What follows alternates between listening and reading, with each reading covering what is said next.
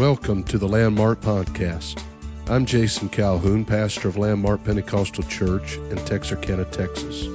We encourage you to visit us on the web at landmarkupc.net for a schedule of services and upcoming events. We pray that you are blessed by the message today. Thank you again for listening.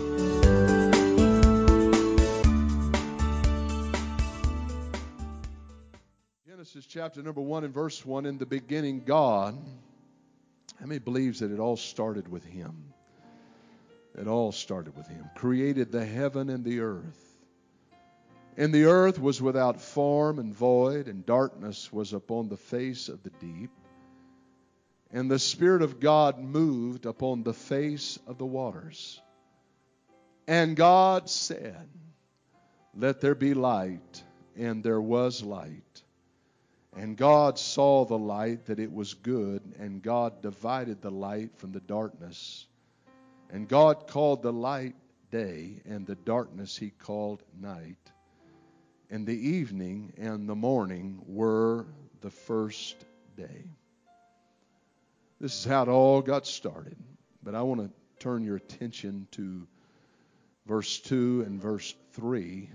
First of all, in, in verse 2 here, we understand that it says about halfway through that verse, and the Spirit of God moved. The Spirit of God moved. And then in verse 3, it says, and God said. And I simply want to use as a subject as we endeavor to teach the Word of the Lord tonight, I want to use as a subject obeying the Word and following the Spirit. Very simple, but I'm going to tell you there's a lot in that. And that's what really we're all striving to do, right? Is to obey the Word and follow the Spirit. And uh, when we obey the Word, we'll, in tandem with that, be uh, able to follow the Spirit of God. And we know that there's these two things that God has placed in our life, and they do not contradict one another, and I want to emphasize that here in just a little while, but they work in tandem with one another. And uh, really, uh, one without the other is out of balance everything in God's Word. There's mercy and there's truth.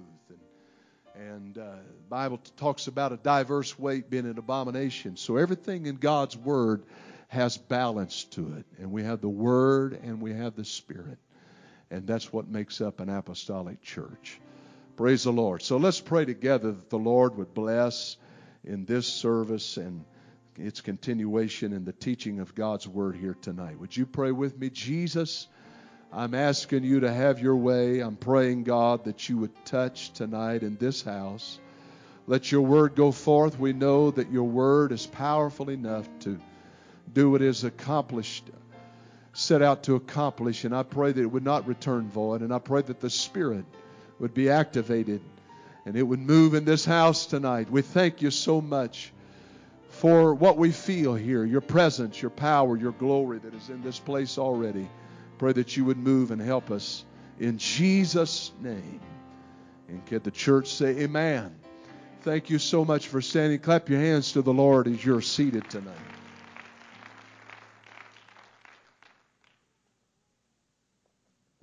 I'm struggling a little bit, as many of you are. I don't know what's bloomed out. I don't know what's going on, but uh, it seems like we get it in the spring and we get another relapse of it in the fall. But anyhow, a little sinus issue, but I'm going to be all right. And uh, so if I get a little squeaky or uh, something like that, well, you'll understand. Uh, obeying the word and following the Spirit. There's a lot happening in these few short verses that I read to you from. And uh, you know, there's a lot that we could talk about here in understanding uh, creation even from the first couple of verses. There's a lot to be understood in those couple of verses. And there's a lot that people of our day has tried to negate as far as the Word of God. If they can cast out those first two verses and eliminate those first two verses, then they can throw out the rest of the Bible. But I tend to be a literalist, and I tend to believe the Word of God is right and I believe that the Word of God must be rightly divided. And I do believe what the Bible says that in the beginning God created the heavens and the earth. And I don't believe that there's anything in science that contradicts that. And if you want to have a discussion about that, we can have a discussion about that. And I have taught, and I encourage you, if you'd like to hear a lesson about uh, creation uh, versus evolution, I think on the podcast, we have that on the website, and we could talk about that a little more in detail. But tonight I'd like to focus on this concept of separation and division between light and darkness. A simple perusal of this passage reveals some very important things. First of all, we got to understand the state of things when the Lord steps in. The Bible says that the earth was without form and void. In other words, it was chaotic. There was no order, there was no structure. And as a result of there being no order and there being no structure, there was no life. There was no future. There was no hope. And this was the condition of the earth before God intervened in this, the second verse that I read to you from. The Bible says to compound things that darkness covered the face of the earth. And this darkness that is described, this, this adds a deeper dimension to the world's state of chaos. Not only was it formless and there was no structure, there was no order, but it was dark. And darkness adds to confusion, as you know. Uh, you can walk into a room that is filled with clutter uh, maybe, you know, there is certain safety precautions that are taking, uh, taken care of, or they are set up in a factory or any kind of manufacturing plant. Uh, they have certain safety things that are placed there uh, so that there would not be clutter, so that there will not be accidents, because you have all kinds of dangerous machinery that is around. And as a result of that, they don't want people stumbling. They don't want things left out, sharp objects left out, machinery that is plugged in left out. A lot of different things that we could talk about there. And if clutter is there, that's, that's hard enough in, in the light to navigate. You go into a room that is filled with clutter, it's hard enough to navigate through that room if it's filled with, with all these objects and there's no order to it. It's hard enough to navigate that room when there's just clutter and chaos, but to compound that, if you turn the lights off, it gets a whole lot more confusing and more dangerous than that. And so that is the condition that we read about that the earth was in. Yet there's two things that altered what is described as having been a very bleak situation. And I remind you that there was no order, there was no structure, there was no hope, there was no life. Therefore, there was no fruitfulness, there was no future, there was no multiplication. There was only confusion. And then the scripture says that there's two things that happen. Verse 2 says, And the Spirit of God moved. Amen. We're a spirit filled church around here. We believe in the power of the Holy Ghost. And we believe that it alters things. We believe that it changes things. We, we believe that it has the power to move things out of your life and to move things into your life. We believe that the Spirit sets things in order in a, peop, in a person's life. And when the Spirit of God is allowed to operate in a church, it sets things in order in a church. Praise God. And there's certain things that if we'll follow the Spirit of God that may not make sense to us, but it always is going to bring about a logical conclusion. And it's always going to bring about the will of God. And then in verse 3, it says, and God says, or we see another element here, and that is the Word of God. We know that the Bible tells us that in creation the world was framed by the Word of God. That's what set things in order. You know, when you frame something, you're you're placing a border on it. You're you're you're bringing order to it. You're you're saying this is where this stops, and something else begins. And I'm so thankful when the Spirit of God and the Word of God is allowed to work in our life. Sin can stop and life can begin. And there's a whole lot of things that are placed in order through the working of the Spirit and the working of the Word in our life. And we understand that these two things, as I've already mentioned here, they, they really work in combination with one another. And uh, we know that, that there are certain things that are called compound elements that, that work together. They're meant to be together. For instance, table salt. It is sodium chloride.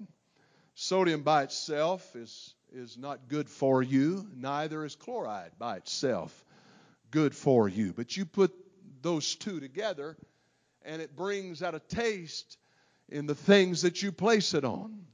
And so it is with the Word of God.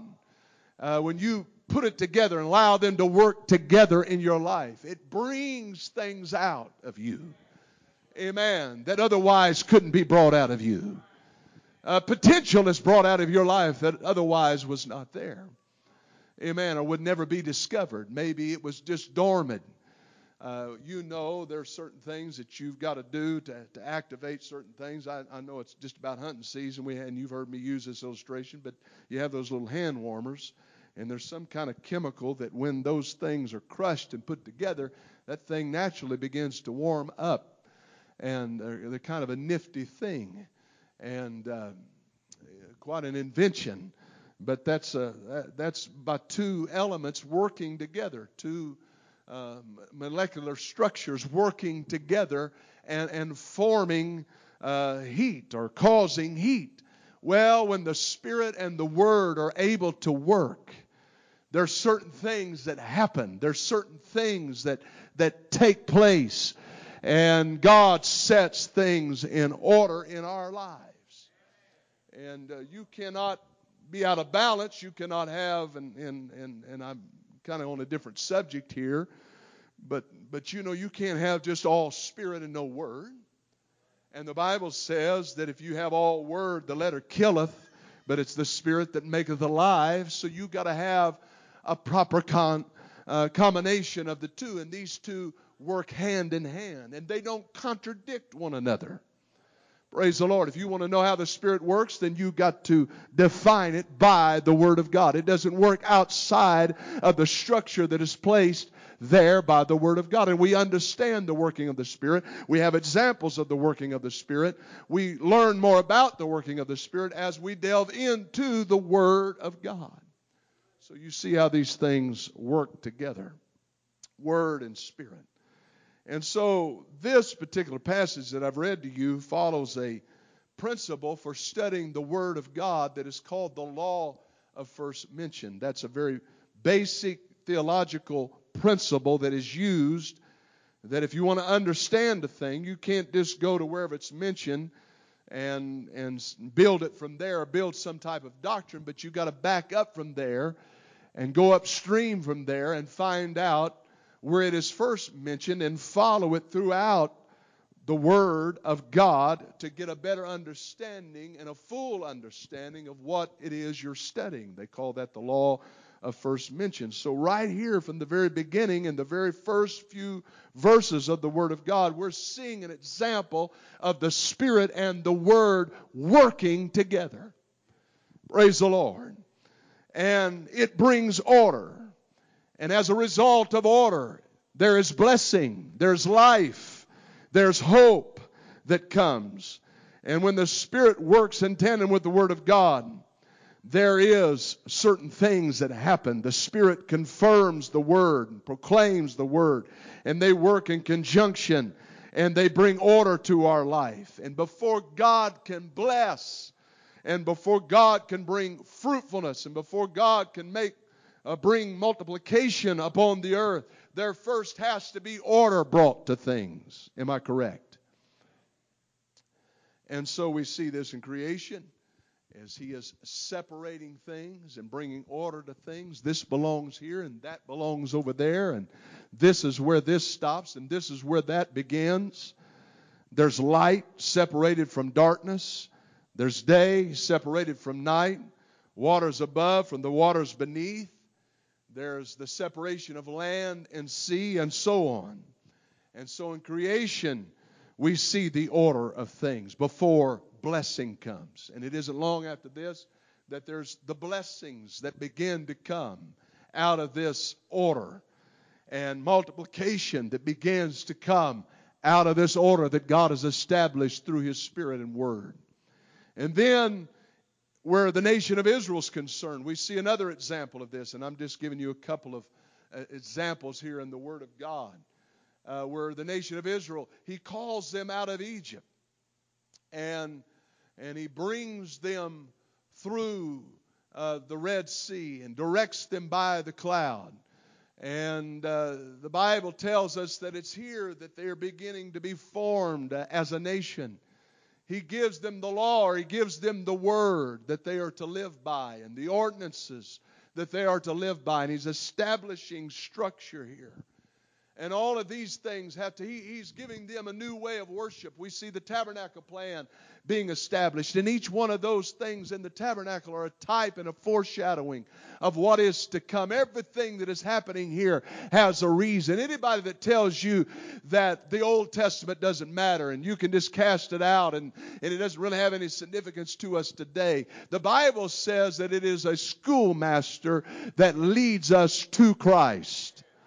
Amen. When you when you get on the on ramp on the highway of the Old Testament, it's taking you somewhere. It's taking you to Jesus Christ.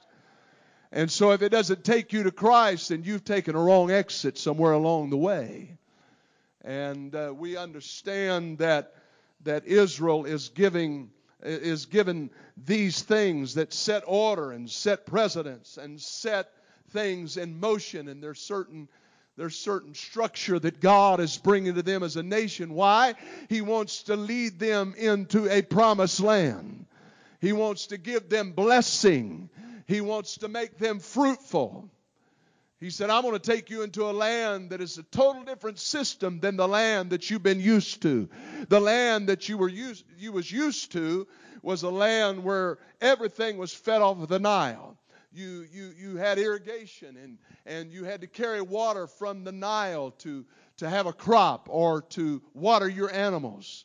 But he said, The land that I'm taking you to, it's going to be watered from the rain of heaven.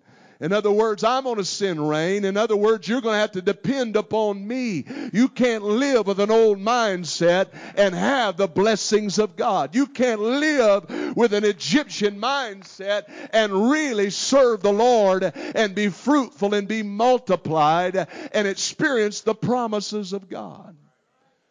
And we understand that they struggled with that mindset. And you know what? That is some of the very things that happen in people's lives today. They try to mix the two. And I'm going to get into that a little bit. They try to live in both worlds. It doesn't work that way. They try to live on the other side of the Red Sea in some areas of their life, but yet partake of the promises of God over here. If you really want to understand living for God, if you really want to get the maximum and receive all the potential in living for God, then you must be willing to change your mindset and have faith in God. And it takes faith to do that. They knew where their source was when they lived in Egypt. We can go to the Nile and get the river, eh, get the water of the river. We, this is the way we've always done it. This is this is what we can depend on. But no longer were they going to be afforded that opportunity when they stepped into the promised land. They were going to have to depend on God. And, and we know that the Lord during that 40 year period between was trying to shape them into a faith mindset when he had them depend upon manna from heaven. And there were even those that, that tried to say, well, this doesn't make sense. I mean, you know, if well, we got the opportunity here, we better stock up. We better take it home with us. We better put it in the cupboard because I may not feel like coming out here and collecting it again. But you know what? That is exactly what God desired for them to do is live day by day in faith. Give us this day our daily bread. You know what I need today, and I depend on you to give it to me. I walk with you. I put my faith and my trust in you, and I'm not depending on the world to be my resource, but I'm depending on you.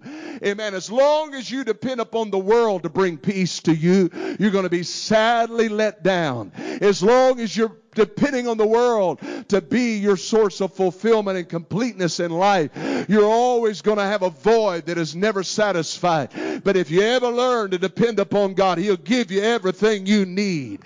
He'll direct every step. He'll show and reveal to you the way that you need to walk. Amen. Praise God. And you know, living for God is that way. It's it's it's it's not always your head in the clouds. It's not always caught up in the Shekinah glory. It's not always experiencing the shout. And I love the shout. I love to rejoice. I love to worship. I love to dance. I love to, to get in the presence of God and experience those what we call high church. I'm thankful for that. But until we learn how to walk with God, we'll never be able to run with Him, as it were. We'll never be able to leap and, and experience. You know, the Bible tells us uh, that that uh, uh, we, as we walk with Him, that that we're walking by faith and not by sight. That's difficult for any of us to grasp. That's difficult for any of us to really get our minds around because we see things and fear strikes our heart. We read things in the news and fear grips our heart. I'm going to tell you when you're living by faith and you're living trusting in God, you see this in a total different perspective. Some people, they read the morning's newspaper and it causes trepidation. But for us, we realize that He is in control. And we know that the day is drawing near that we're fixing to go home and be with Jesus. And so it doesn't speak dread to us, it speaks hope to us. Hallelujah. Praise God. Hallelujah. I'm so thankful to understand that tonight. Not only was the nation of Israel, not only were they set in order as a nation by laws and their worship, there was structure to that. There was things that was expected of them there. But also as you move into the New Testament and the church, you'll see that the church was established and there was order to the church. And Many times you see in the Apostle Paul's teaching him bringing order to things and further teaching in areas, uh, bringing uh, definition to the moving of the Spirit in the book of 1 Corinthians, and revealing that there needs to be order in the moving of things, in the flow of things. But Jesus even said to Simon Peter when he asked him, Who do men say that I am? He said, Thou art the Christ, the Son of the living God. He said, Flesh and blood hadn't revealed that to you. But he said, Upon this rock or upon this revelation of truth, I'm to, this is going to be the fundamental foundation that I'm going to build this church on. This is going to be the order that I'm going to build it on. The revelation and understanding of who I am, the truth. The understanding that I'm more than just a man, but I'm God manifest in flesh, and I've come and dwelled among you. Hallelujah. He said, Upon this rock I will build my church. And order requires a division of things. We understand this in the natural. We don't really have a problem with that in the natural. We sort our laundry. And, uh, you know, uh, you get to church and you get under these brighter lights and you pull up and you notice you got one blue and one black.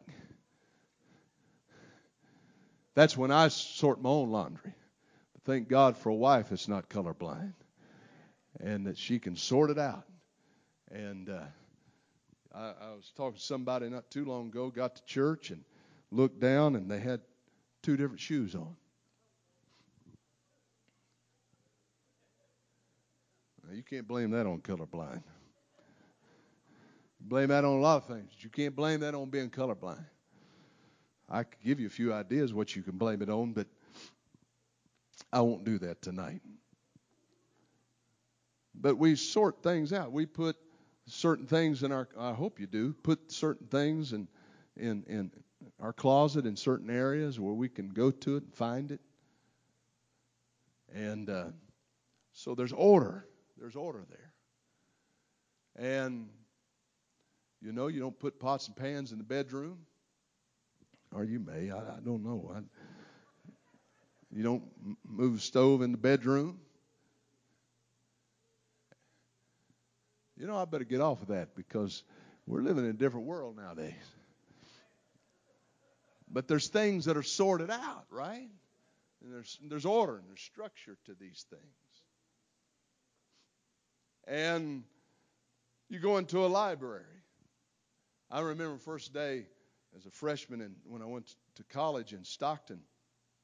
And uh, of course, one of the entry classes was understanding the library and teach you something about the library and how to find resources. You're going to be writing things and you're going to need to know how to find it. And and I'll never forget. I don't know, somewhere along the way this fellow missed it, but I remember them saying something about the Dewey Decimal System. And this guy hollered out. He said, Who's Dewey? I said, I don't know. I don't know where he's from, but he better figure out who Dewey is pretty quick, or he's going to be in trouble when his first assignment comes due.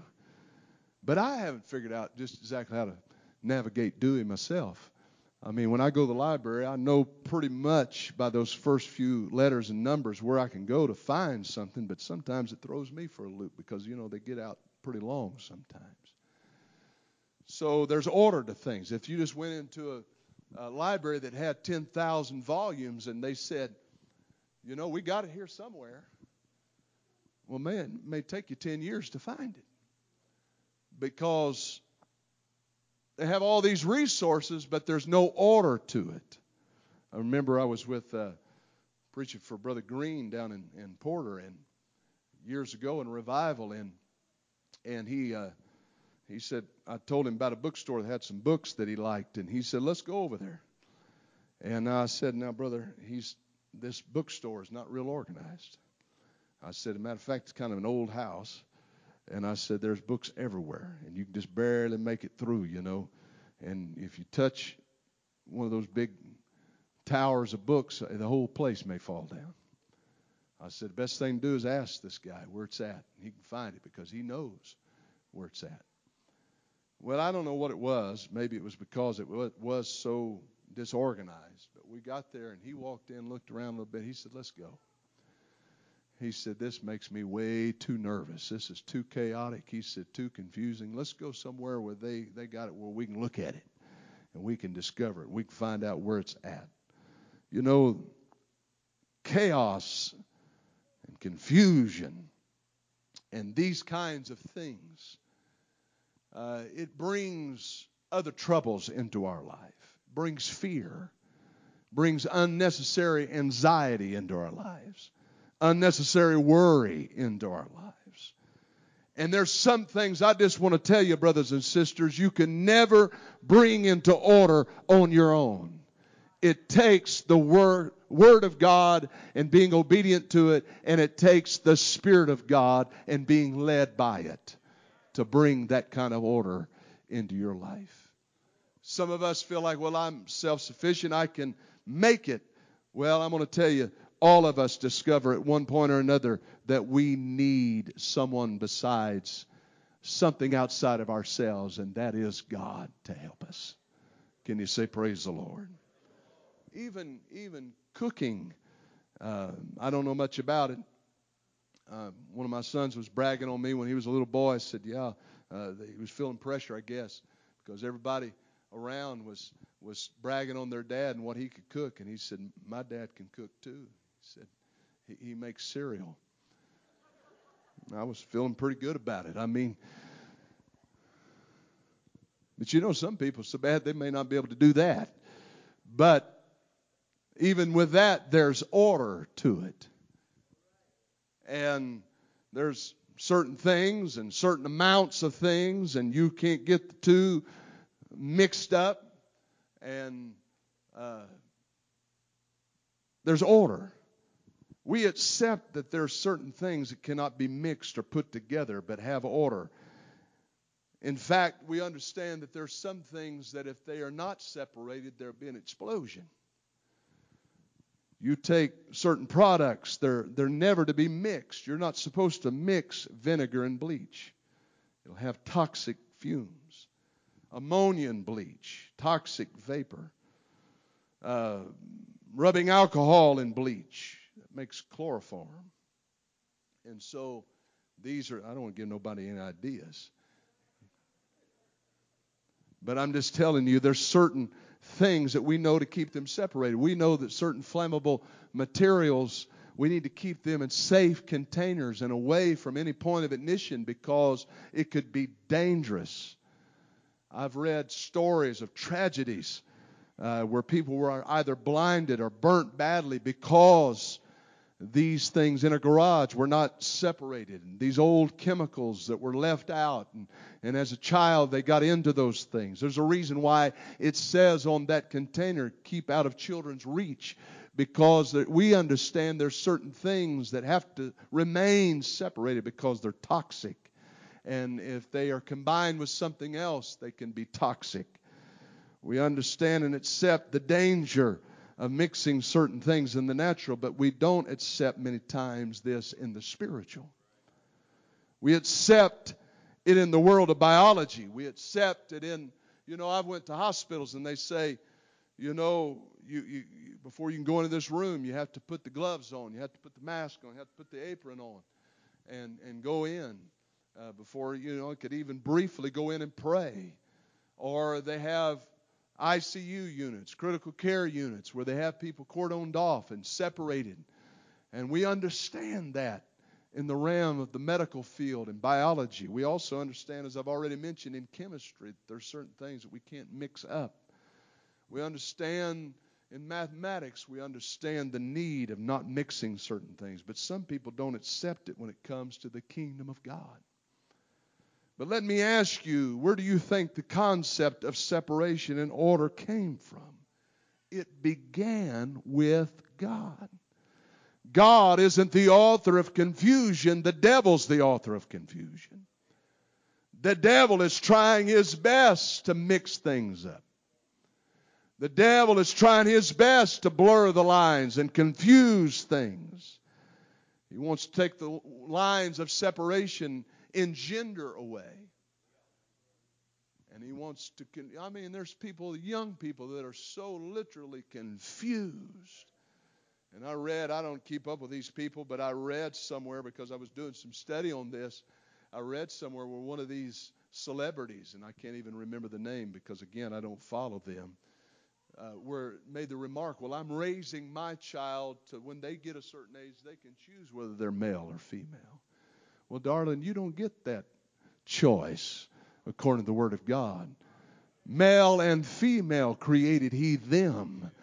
Amen. And so there's this blurring of the lines, and it goes with morality also. There's no perimeters on morality. There's no no lines and no limitations on morality, and and uh, so we we've got people that are perverted in their minds and have given themselves over to perversion because they don't want the constraints of separation. And then again, in the religious world, we also see this. And we understand that it is contrary to the Word of God. Things have been diminished. Doctrines that are sacred in the Word of God have been blurred and whitewashed. And, and uh, there's a progressive movement that says that this only means what it means to you and I in our circumstance, in our situation, and they view the Bible through that lens rather than taking it as the forever settled Word of God as we're admonished to in the Scripture. And that's very confusing, folks. People say, I don't live under the law, and I do realize that there's certain Old Testament laws, dietary laws, and different laws of that nature that have been done away with with the new covenant. But even those laws reveal a purpose to us in the New Testament. Even those laws have a foreshadowing of something to come. And the principle, in other words, still remains. Again, it's a schoolmaster that leads us to Christ. And don't chafe against law. Law brings order, it brings structure, and order brings blessing. Law and order being debated in our country feverishly. I mean, there's folks that, you know, there's campaigns that are made and they run on the concept of law and order. I can't imagine anybody wanting to run on anything else, but that, that's actually a, a campaign slogan. I'm a law and order candidate. But laws actually bring liberty. Laws protect life. They don't destroy life, they protect life. And where there is no law, there's death and there's no life. Very simply. And, and it offers hope. Law brings hope, it brings future. Biblical principles bring liberty, they bring abundant life, they bring hope to you and I. Living by the principles of God's Word protect us from some things. Amen. It's all a matter of perspective and how that you view it. And don't let the God of this world blind your eyes so that you see it in a distorted manner. You know, that's what the scripture says. It says the God of this world have blinded their eyes. He wants to distort people. He wants to get people transfixed on one little old thing and one little nuance, and they keep tripping over that, and they don't understand the big picture here. It's amazing. They get focused on one thing and give up the whole the whole blessing that is encapsulated in being obedient in that one area. Amen? Living by the principles of God's Word protects us from things. It protects us from addiction, for instance. It protects us from sexually transmitted diseases, for instance. I mean, these are just basic things.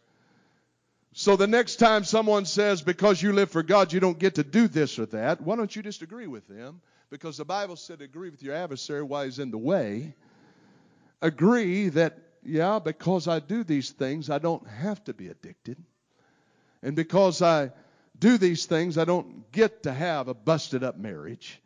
And because I live by these principles of morality, I don't have to experience the things of this world as far as the diseases, the venereal diseases that are transmitted because of an immoral and loose lifestyle.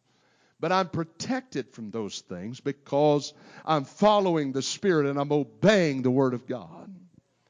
And when separation takes place in a person's life, when separation is allowed to, when the Spirit of God is allowed to move and the Word of God is obeyed in a person's life, there's a natural thing that takes place. We gravitate more towards wanting to please God and we drift away or we turn our back to the darkness of this world. And I believe direction has a lot to do with things. You know, I I've seen people that were coming to God and as long as they're headed in the right direction, you know, I don't expect somebody that just got the Holy Ghost last week to be Patty Pentecost the next week and to understand everything and be able to quote the entire New Testament and know everything there is to know about all the things that they should in the Scripture. But if they're headed in the right direction and they're living for God by the things that they understand and they are taught as the Spirit directs them, then they are going to end up continuing on and God's going to reveal those things to them. But at any point they decide in their heart to rebel against following the Spirit of God, the Bible said the Spirit will lead you and guide you into all truth. Amen. Just because you came and got baptized in Jesus' name and filled with the Holy Ghost doesn't mean that you got all that you need to get. You got to keep obeying that word and following the Spirit of God. And that takes another word we don't like in humanity, doesn't like this word, and that is submission. That takes submission. And that takes a willingness to maintain that. Just because you were submitted 20 years ago doesn't mean you're submitted now. Just because you were submitted back there when you got saved doesn't mean that you've maintained that submission. Oh, praise the Lord. But you, you, you that's something. Paul said, I die daily. I got to bring this old flesh under subjection daily. I got to get back to the altar and get take up my cross daily. Amen. I, I got to get back and let this flesh. He actually talked about mortifying the deeds of the flesh. Oh, praise the Lord.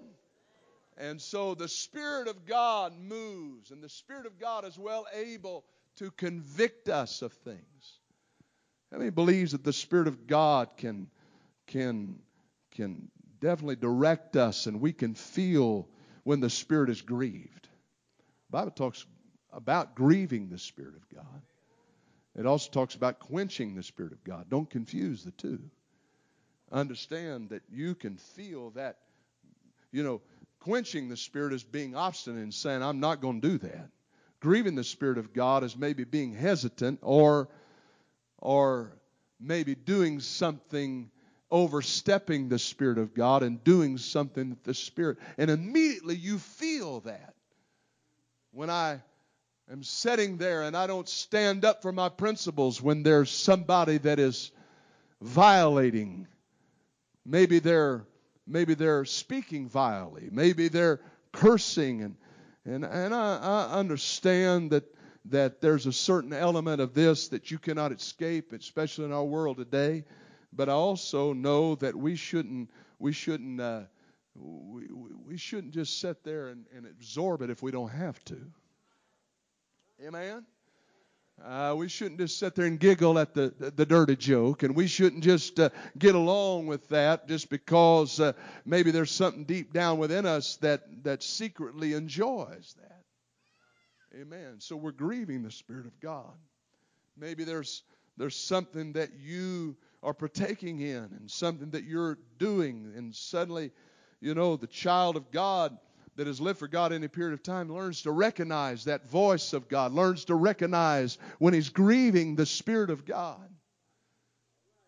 And it takes a little while to develop that. And there's times as a new convert that maybe you come in and and you, you, you trample over that little initial uh, nudge that you may feel from the Spirit or that small voice that you feel from the Spirit that, that moves upon you. And, and maybe that's not a good idea, but you go ahead and transgress that and you go ahead and, and, and cross that line, and suddenly you, you feel that jolt. It comes on stronger. Am I helping anybody here tonight? And and then you learn to recognize if you keep trampling that, the Spirit of God is a gentle thing.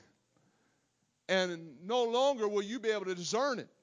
You won't be able to feel it if you just keep trampling over and keep abusing it and become callous to it. You'll no longer. That's why it's so important when the Lord convicts that you be willing to listen.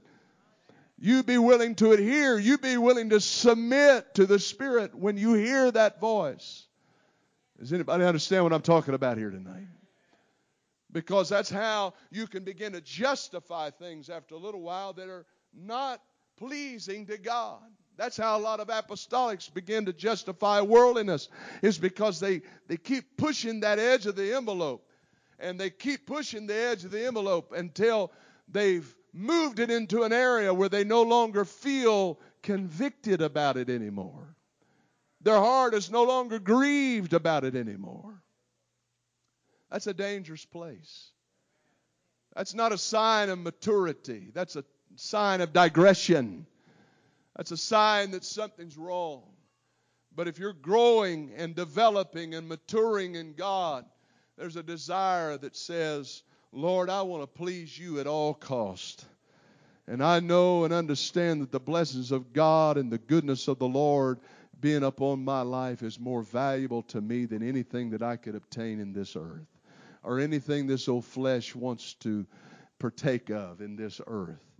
Amen. Because all of this is temporal. It's the, the moth and, and, and, and rust and, and, and the dust is going to overtake it. But something that's going to stay and be consistent is my soul. And so if I want my soul to be saved, I got to listen and I got to adhere to the Spirit of God. And so that Spirit of God directs us, keeps us kind of like a guardrail, gets us back on track. gets us back in line. It gets us back to this Word. Amen? And again, it shifts things and it moves things in our lives. The Spirit of God and the Word of God is likened to a sword. The Word of God is likened to a sword. A sword is, I know, we, we use it as in our arsenal. Those of us that are living for God and serving the Lord, we, we talked about it Sunday night about when Jesus was tempted, how he used it as a weapon against the enemy. And I believe that the Word of God is that. It's a sword that can be used as a weapon.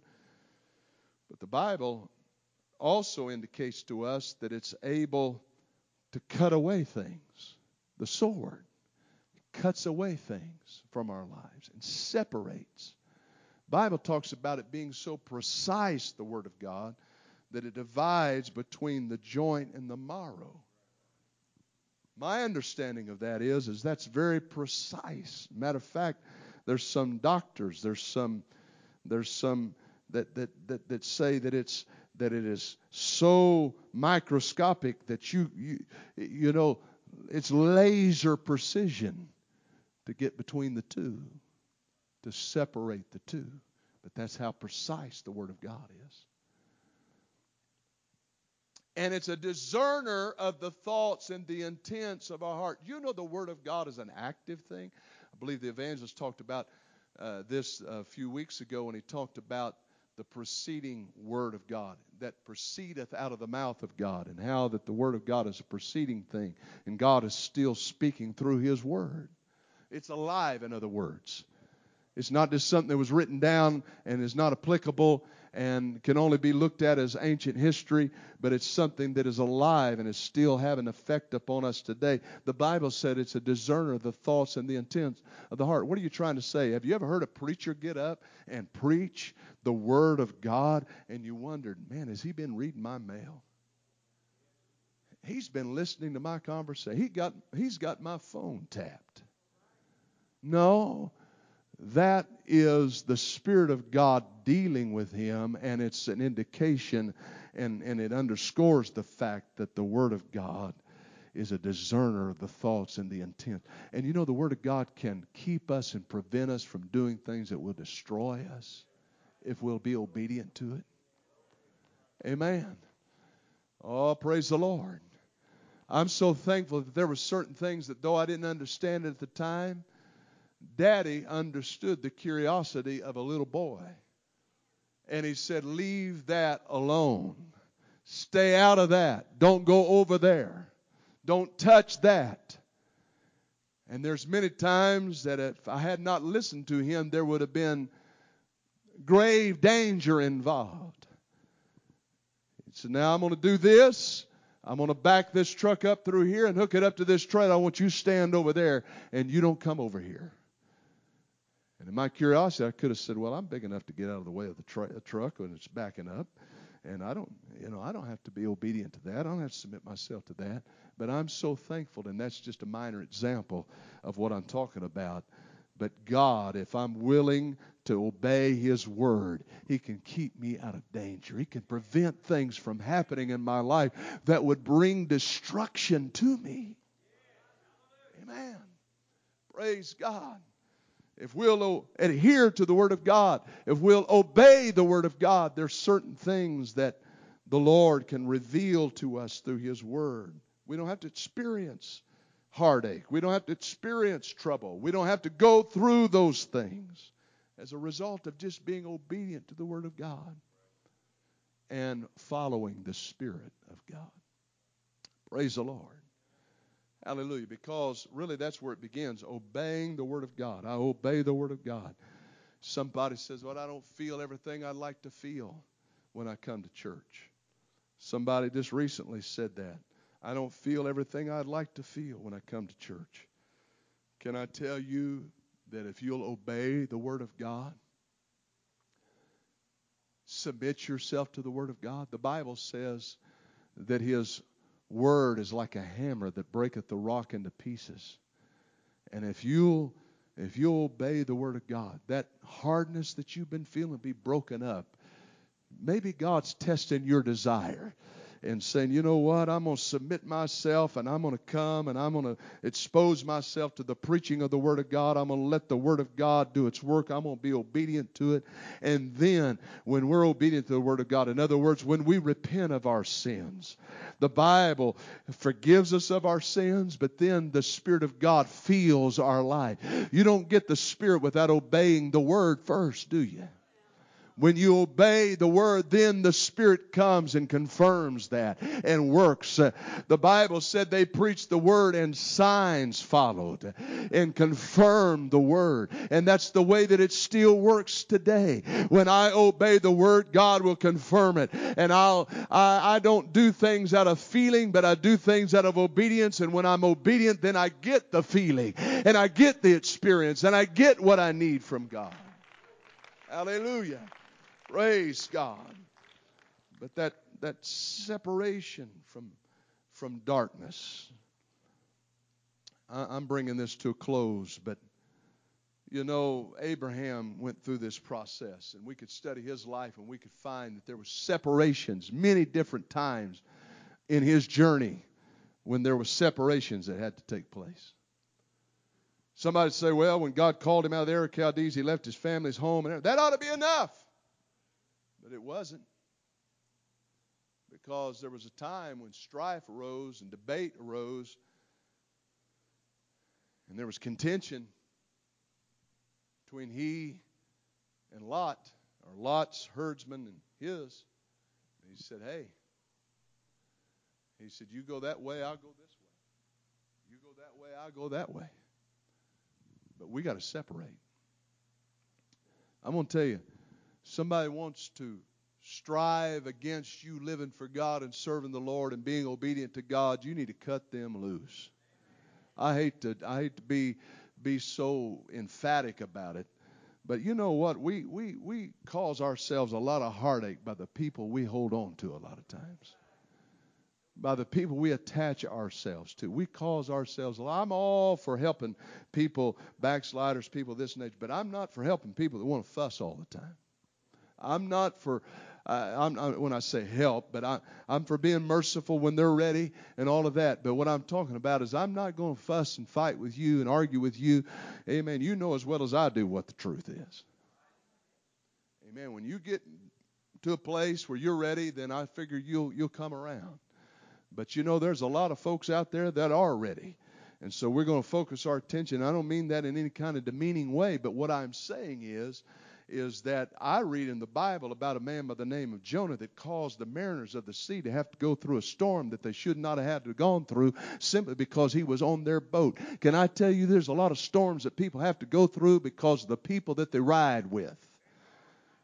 And you, you got to look around and decide am I riding with the blessed folks or am I riding with those people that have a curse on their life? And if you, and if you keep riding with them people, you're going to end up being like those people. Amen? I mean, it's a principle that even people in, in leadership and in the world, they understand this principle. They got this principle. They said, you know, show me your, I mean, even business leaders, they say, show me your five closest friends, and I can tell you everything I need to know about you. Well, there's a lot of truth in that. A lot of truth in that. And so he had to separate from Lot in Genesis 13. He'd already separated in chapter 12 from the Ur of the Chaldees. And then in chapter 14, he had to submit himself. This is a man that was blessed, he was wealthy, things was going good for him. He had to submit himself to Melchizedek, and, and he paid of his tithe. I'm going to tell you, finances reveal whether or not we're really submitted or not. That is where we, that's the test. That is the test. It's the test. And I was telling somebody the other day, I think everybody has to learn this test. I had to learn this test. Can I just be open with you? I had to learn this test. There was a time in my life when when when I thought, man, I have so little and I don't see how I can possibly uh, pay my tithe and give my offering. I just don't see how it's even possible. And so I thought, you know what? And everything was busting loose, and I thought I, I need a brake job, and I, that's and, and it wasn't no small feat. It was a big deal to get a brake job on that vehicle. And, and I'd waited to get the brake job until it had run the whole drum. And so I had to buy another one of those, and, and plus the regular. And I didn't know how to fix it all, so I had to hire somebody to fix it. And we're we're talking about California here, and so it, it's expensive. And and I was looking around, calling the salvage, you know, and finally it dawned on me, you know what? You're burning up every bit of your money, and you have thought that you couldn't make it paying your. Finally, I said, you know what?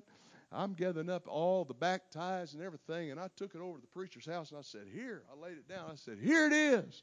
I got to get this curse off of my life. And that was the day that I really won the battle and submitted myself in that area. And when I did, from this day, or from that day to this, I have I can stand here as a testimony that I've never been late on a bill. I've never not been provided for. You can tell by looking at me, I've never gone hungry.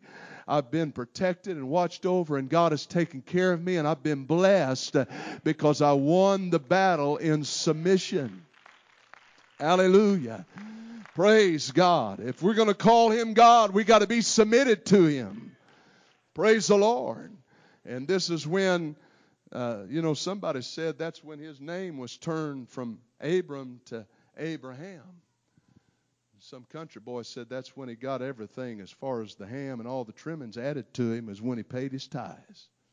I don't know if that's true, but we do know that there was something that happened. There was the shift in his life that took place when he submitted. Genesis chapter 21 and verse 12 he reached another point in his life when he had to separate. And this was a hard one because he had got outside of the will of God.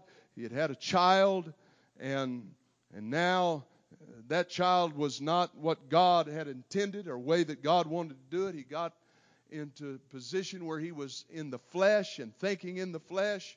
And, and this was not the will of God. And so the Lord spoke to him and said, Cast out this bondwoman and her son. Do you imagine the, the attachment that was there by this point? Cast out this son, get rid of this boy that is his own flesh and blood. And of course, this is a very difficult thing for him to be willing to do. But it's a teaching point for you and I.